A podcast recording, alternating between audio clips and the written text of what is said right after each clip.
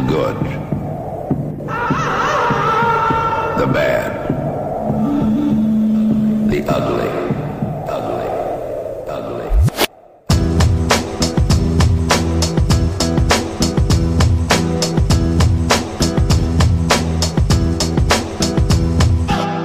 Welcome to Sustain Nutrition's podcast, Chewing the Fat, where Joe and James will be discussing all things good, bad, and ugly regarding training and nutrition. So pull up your pants, put your best foot forward, and get ready for some serious oral pleasure. Without further ado, here are your hosts, Joe and James. posted a few reviews, a few blogs from before. I've read his first book, and this is his second book, which is a book about hope, why everything is fucked. And Who is it? Mark Manson. So I really recommend his That name again is Mark Manson. markmanson.net is his website. I definitely give it a look. There's some really good stuff on there. If you've been coached by me, you may well have had me send you a blog of his before. So there's a few things in there that I found really interesting, especially so a lot of the books that I listen to, I try to find uh, stuff that's going to be useful for a fat loss perspective, like for our clients. Twilight, Fifty Shades of Grey, Harry Potter. I imagine most of our clients have read that more than they've read the Mark Manson Harry Potter? stuff. Uh, definitely Twilight, Fifty Shades of Grey, and Harry Potter. Good, good choices there. And the first kind of interesting point from it That's my wish list. that I found. Shut up! You want to get out of here quickly, don't you? I mean, I mean my chicken. Uh, there's two really interesting studies that I'll just go through quickly because it gives a bit of background, and then that'll explain kind of the second bit. The first one, which is a bit easier to grasp, is the German beeper study, which I'd read about before when I'd done some willpower reading. Hit me on my beeper, beeper, beeper, beep, beep, beep, beep, beeper. This is going to be my input for the. Could you make it more sporadic? Beeper.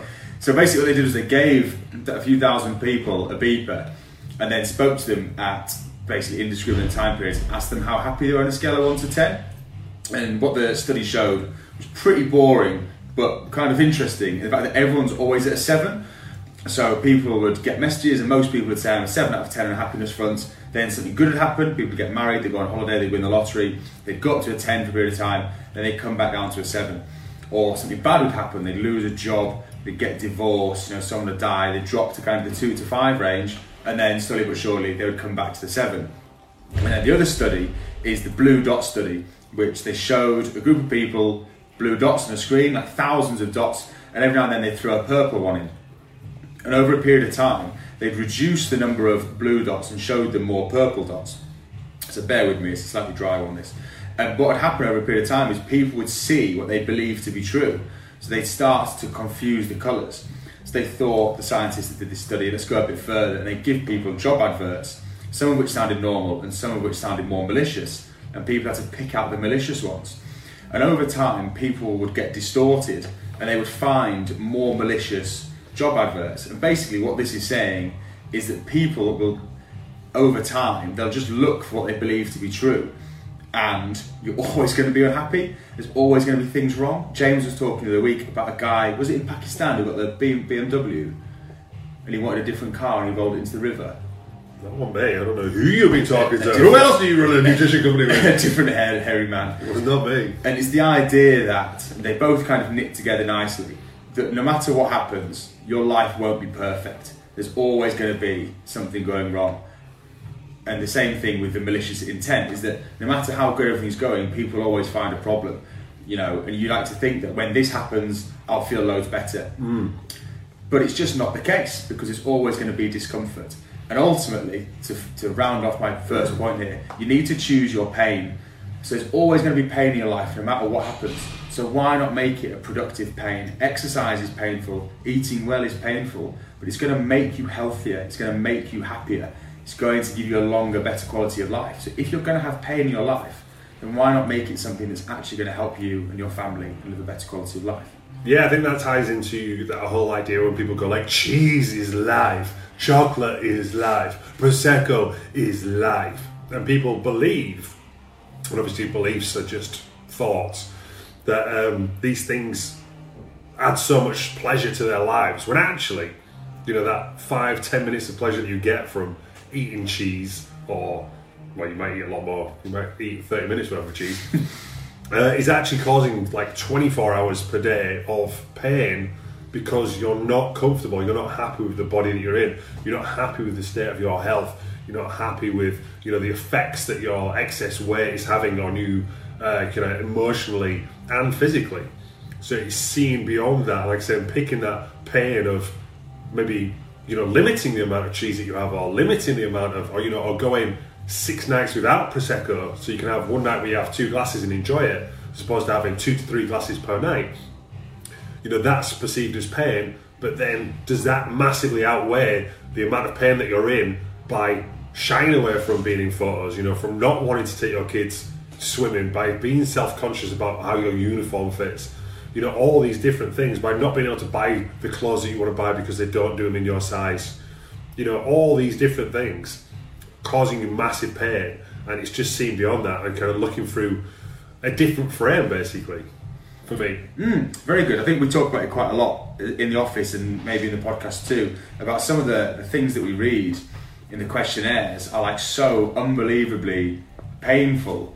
And then they say these things like James just said about, you know, bread is life. And then you copy and paste bits from their questionnaire that says, i've not been happy for 23 years yeah, I'm disgusted when I look in the mirror, or, you know, I, I hate getting changed in front of my husband.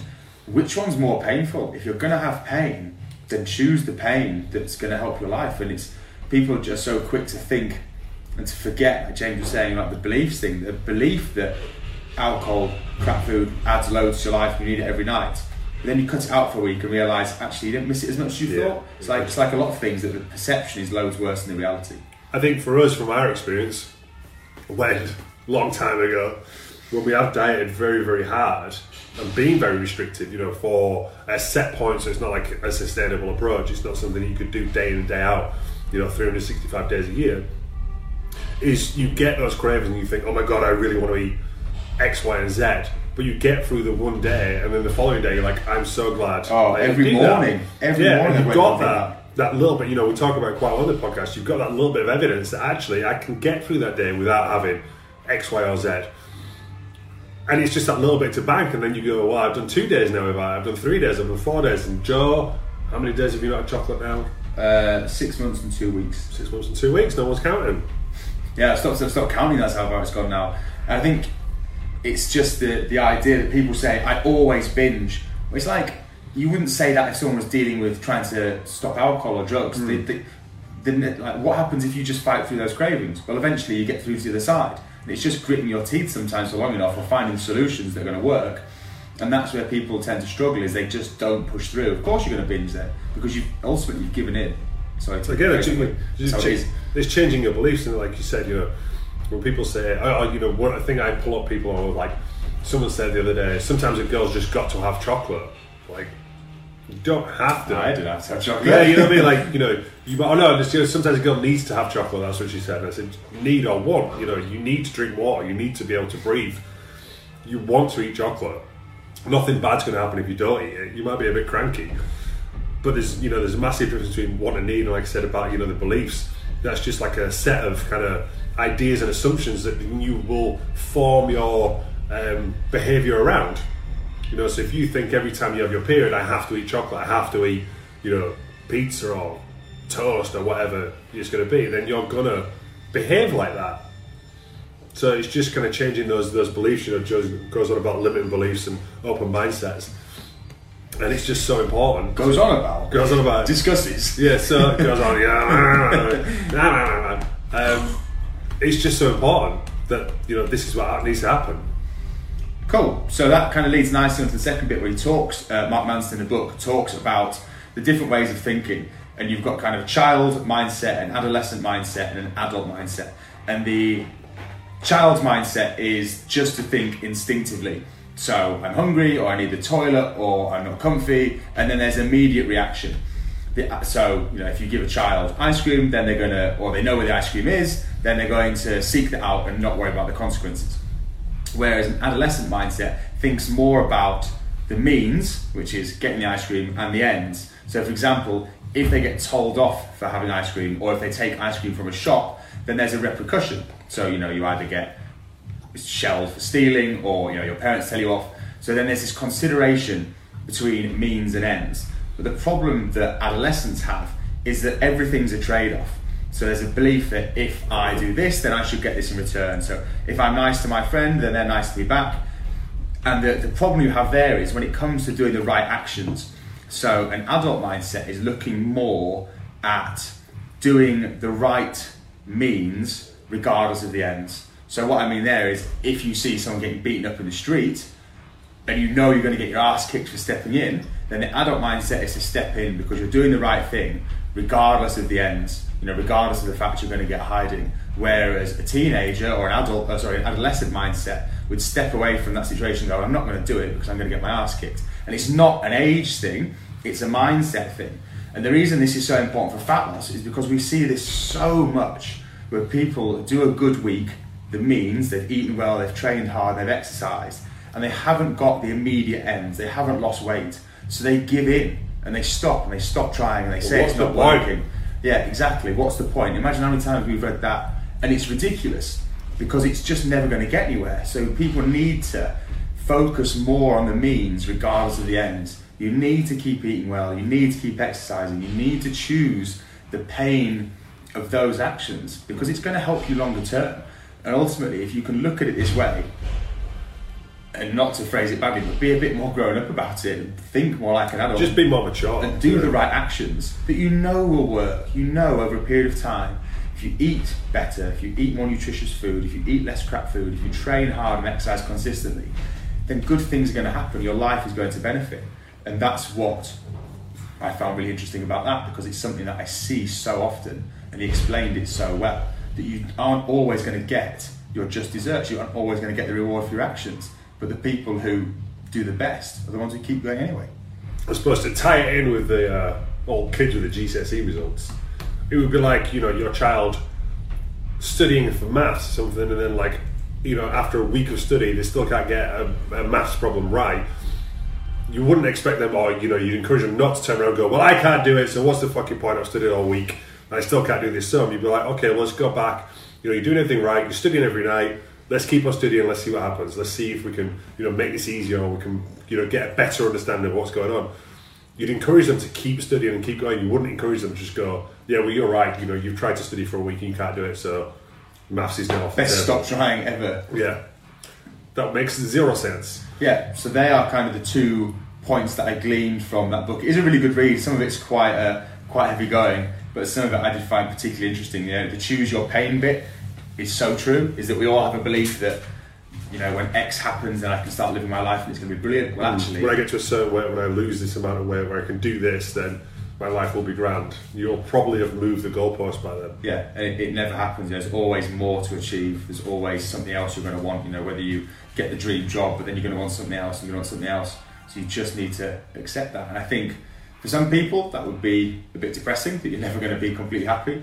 But then for other people, it's kind of a bit more enlightening. I found it that way as well. Yeah. I'm never Yeah. going to really content. So just enjoy the journey. I guess not to sound too like. Well, that's why you have like multi-millionaires and stuff like that. You know, people who've got more money than they could ever spend in their lifetime. I give it a good go um, because they want to constantly keep on pushing. You know, people like you know Richard Branson, who you know could have retired hundreds of years ago. hundreds of times over. Yeah, you know what I mean. But then they'll keep on pushing and keep on trying to do different things. You know, when there's absolutely no financial need for them to do that. You know, the he owns a fucking island. I guess that's the thing about ends and means as well is if you're enjoying the means, if you're enjoying the actions, then the, the end doesn't necessarily matter. And if it's going to be a bit crap anyway, then do something that matters to you. You know, we I was saying this before. That that's what I love about sustain is that I'm helping people and I'm making a difference. And when people say, you know, you don't know how much better I feel, thank you very much. It still means as much now. We're nearly on four years now, as much as when we first started. So if work's going to be hard and people are going to piss you off, then at least make sure there's some good in there. You know, we get moany clients, we get people who are unhappy, but then you also have lots and lots of very happy people. So that's just the way it's going to be. You're never going to have everyone loving your system and telling you it's brilliant. Or there's always going to be something wrong, isn't there? Something's always not going to go quite right. So just embrace it and find something that's worth doing. And I guess if fat loss is that important to you, then just accept there's going to be a bit of pain. You can't eat what you want all the time. But no one's ever said, my favourite phrase, no one's ever lost weight and we've done a testimonial on them and they said, you know what, Joe, it wasn't worth it. I wish I'd bothered. Hundred percent not worth it. So I think for me is look at the things that are holding you back, your kind of habits, behaviours, your choices, the typical ones, and then look at your beliefs around those choices. So if you think that you know you couldn't possibly live your life without you know, three takeaways a week, or you know, drinking a full bottle of prosecco and 130 grams of um, chocolate on a Saturday night, then challenge that you know belief. Then ask yourself, is that really true? Because I can tell you right now, it's not. The only way to assess it as well as in hindsight, and it's, it's a tough one when people go on holiday. A lot of people go on holiday at the moment, and they'll say, you know, I really need to have X, Y, and Z. It's so much easier on the Monday morning to look back and go, was that worth it? Actually, it wasn't. And it's, it's amazing. I've done it before as well. I did it the week when I was doing lots of rowing, and I ate a lot of like lemon biscuity things. And at the time, I was like, oh, I really want these. And then I looked at it back on the Monday and just thought, you know, I didn't need those at all. The bits from last week that I really enjoyed were the bits I had like with my family, my missus and it's it's so much easier once the action is done to then assess whether it was right or not. It's really hard in the moment to make a rational decision, and that's where you see people struggling and why we advocate both planning and assessing afterwards. Why we do it as coaches, and you know ask people the questions that they don't always want to answer. But yeah, going back to that one with the evidence-based stuff, is then you can assess that and go, I thought this at this time. This was my belief that these biscuits were. I was going to really, you know, I really wanted them. I really needed them. I really enjoyed them. But actually, on reflection, you didn't, and you regret having them. So then that's another bit of evidence to put in the bank. And then next time you go, I really want these biscuits. I really want them. I really want them. But you don't have them, and then you go, actually, I didn't want them. Now I've got some evidence to prove again. Yeah. You know what I mean? So it's just banking that evidence and, and challenging those those beliefs that you've got and that kind of mindset. That's you know the big thing, and that's one of the reasons why we coach as opposed to just give you a fucking meal plan which goes eat X, Y, and Z because you will learn a fuck all. And interestingly, you do need to relearn these lessons. I got fish and chips last night and finished it and went, shouldn't have done that. Hmm. And ultimately, people will always mess up. I've got a lady at the moment who's doing fantastic. I think she's like five weeks in and nothing off plan. And I just said to her, this at some point is going to go. Like you're going to have a tough spot. You'll have a day or a meal or a week where it all goes to shit. And what really matters is how you then respond to it. Yeah, you've got to expect it. Yeah, so it's fine to have that meal off if you're really good at getting back on plan. It's no good if you do five weeks on, 15 weeks off.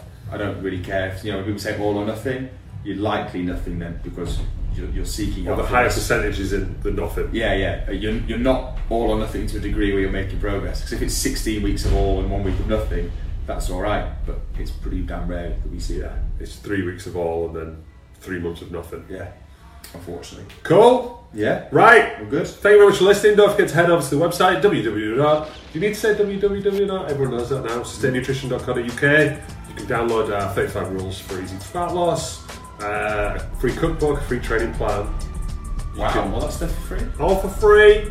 Challenge. 28 day challenge is kicking off. Go to our Facebook page, find the link. You can apply. You need to apply.